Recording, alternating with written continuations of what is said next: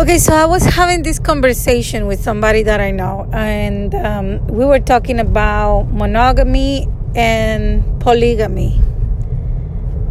And I said, you know what? I don't feel like I have that maturity to to be polyamorous. I, I don't have it like in my system. I don't have it. There is a issue for me in sharing and I say maybe I'm I'm not mature as I wish, and because I still believe um, couples that there are some cases, extreme cases, and now we're seeing it that is really few percentage of people who who really can be monogamous, right? Because um, we were talking about the percentage of domestic violence that have occurred now with COVID and not just not just domestic violence also people are in in marriage. And they are polygamous and and a part of being polygamous they also practice um, polygam polygamy with with the same sex. So they are in this marriage that they want to make his wife believe that they are heterosexual when in reality they are more homosexual than heterosexual. And i don't have anything against that. I just feel like the fact of, of not saying the truth to your partner maybe is a conflict. But if you're real um, then it's nothing to to hide. But um, so I said to this person, you know, I, I don't think I'd have the maturity to to share. Maybe as a as a mm,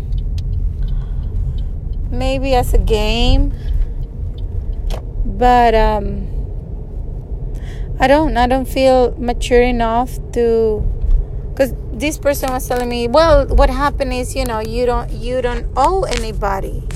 You don't owe anybody and that's why you have a you can have a, a relationship like that because you realize you don't owe them.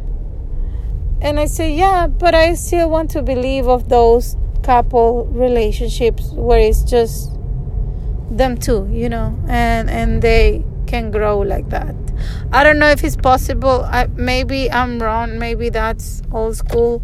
But I have seen couples um, that I'm telling you, one of my favorite couples right now is struggling with cancer and she's really ill.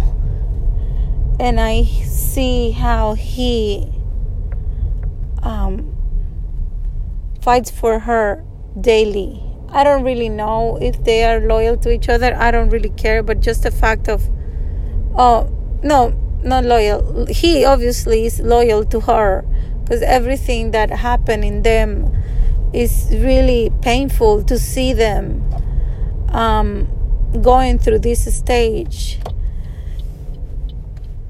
So I do believe there are couples like that like something I told you, I think I, I share already with you guys. Like something that even right now, if I start saying it, when my friend said, said to me, She's my music, and I don't know what I'm gonna do without her. And um, I see those type of couples, you know, and it's just so beautiful to see them. And it's hard to see them going through where they're going right now. Because it's one tiny percent, a little tiny percent. But I do want to believe that that exists around somewhere. I I did have the opportunity to have someone like that when when I was in my 20s. And I let it go. But, you know, we're both still single. maybe I don't know. Um, uh, it's, sad, you know, to to realize that. But well, I do still believe in those little tiny couples that appear somewhere, somewhere, somewhere. and um, I just wanted to share that. I don't know why. Oh, well, because somebody asked me recently again about that topic, and I say, I, I don't think I have the maturity. And this person is still laughing and say, The maturity? I said, Yeah, I don't think I am I'm, mature enough to to be able to have um, a relationship that open. and I think maybe it's a maturity, maybe it's immaturity. I don't know. What do you guys think? Think um, is immature mature to be monogamous? That's the topic of today. Enjoy.